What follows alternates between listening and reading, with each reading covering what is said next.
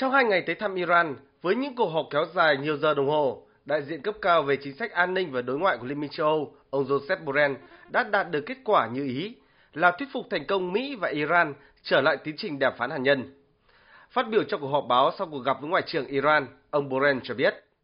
We just finished some minutes ago the last meeting Chúng tôi vừa kết thúc cuộc họp cách đây vài phút và chúng tôi đã tìm cách gỡ rối tình hình. Và trong những ngày tới khi tôi nói như vậy, tôi muốn nhấn mạnh à, ngay lập tức chúng tôi sẽ bắt đầu lại các cuộc thảo luận đã dừng trong 3 tháng qua. Mỹ và Iran sẽ trở lại đàm phán gián tiếp với sự trợ của tôi và nhóm cố vấn của tôi với tư cách là điều phối viên. Đó là một tin tức tốt và chúng ta hãy hy vọng rằng điều này sẽ đưa thỏa thuận hạt nhân trở lại đúng hướng. Ông Joseph Borrell đánh giá cao thiện trí của cả phía Iran và Mỹ ở thời điểm hiện tại. Tuy nhiên, ông vẫn nhấn mạnh các bên cần phải vượt qua những khó khăn về mặt chính trị để đạt được kết quả cuối cùng. Theo ông, những lợi ích kinh tế cho Iran nếu đạt được thỏa thuận không cần bận cãi. Về phần mình, Ngoại trưởng Iran Hossein Amira Abdullahian cũng nhấn mạnh nước này cần nhận được đầy đủ các lợi ích kinh tế từ thỏa thuận hạt nhân Iran năm 2015. Chúng tôi tái khẳng định rằng trước hết chúng tôi chuẩn bị sẵn sàng để nối lại các cuộc đàm phán trong những ngày tới.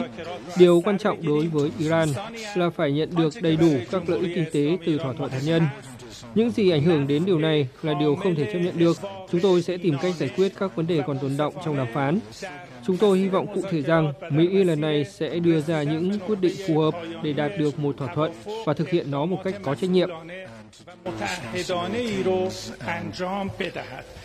Còn theo Tổng thống Iran Ibrahim Raisi, Iran sẽ không từ bỏ các cuộc đàm phán để gỡ bỏ các lệnh trừng phạt nhằm vào nước này. Các lệnh trừng phạt cần được gỡ bỏ càng sớm càng tốt.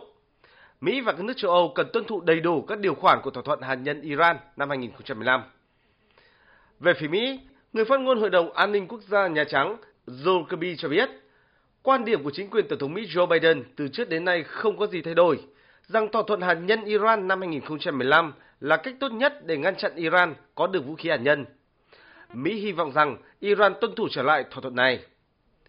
Truyền thông Iran đưa tin, cuộc đàm phán tới đây giữa Mỹ và Iran với sự điều phối của EU sẽ không diễn ra tại Viên Áo, do nó không diễn ra ở định dạng B4 cộng 1 như trước, với việc Mỹ tham gia đàm phán gián tiếp. Nhiều đồn đoán, cuộc đàm phán sẽ diễn ra ở một quốc gia gần với Iran trong vùng vịnh. Sau một năm đàm phán, hồi tháng 3 vừa qua, các bên tham gia đàm phán là Iran và nhóm P5 cùng 1 đã rất gần với một thỏa thuận để hồi sinh thỏa thuận hạt nhân Iran năm 2015. Nhưng những bất đồng cuối cùng đã không được giải quyết, trong đó có việc Mỹ từ chối loại lực lượng vệ binh cách mạng Hồi giáo Iran ra khỏi danh sách khủng bố. Thế giới đang rất kỳ vọng vào việc các bên trở lại đàm phán và có thể đi đến một kết quả cuối cùng. Đặc biệt trong bối cảnh Iran có thể xuất khẩu dầu ra thế giới, giúp hạ nhiệt phần nào giá dầu đang leo dốc hiện nay. Và sâu xa hơn, thế giới sẽ tránh được một điểm nóng, có nhiều nguy cơ xảy ra xung đột.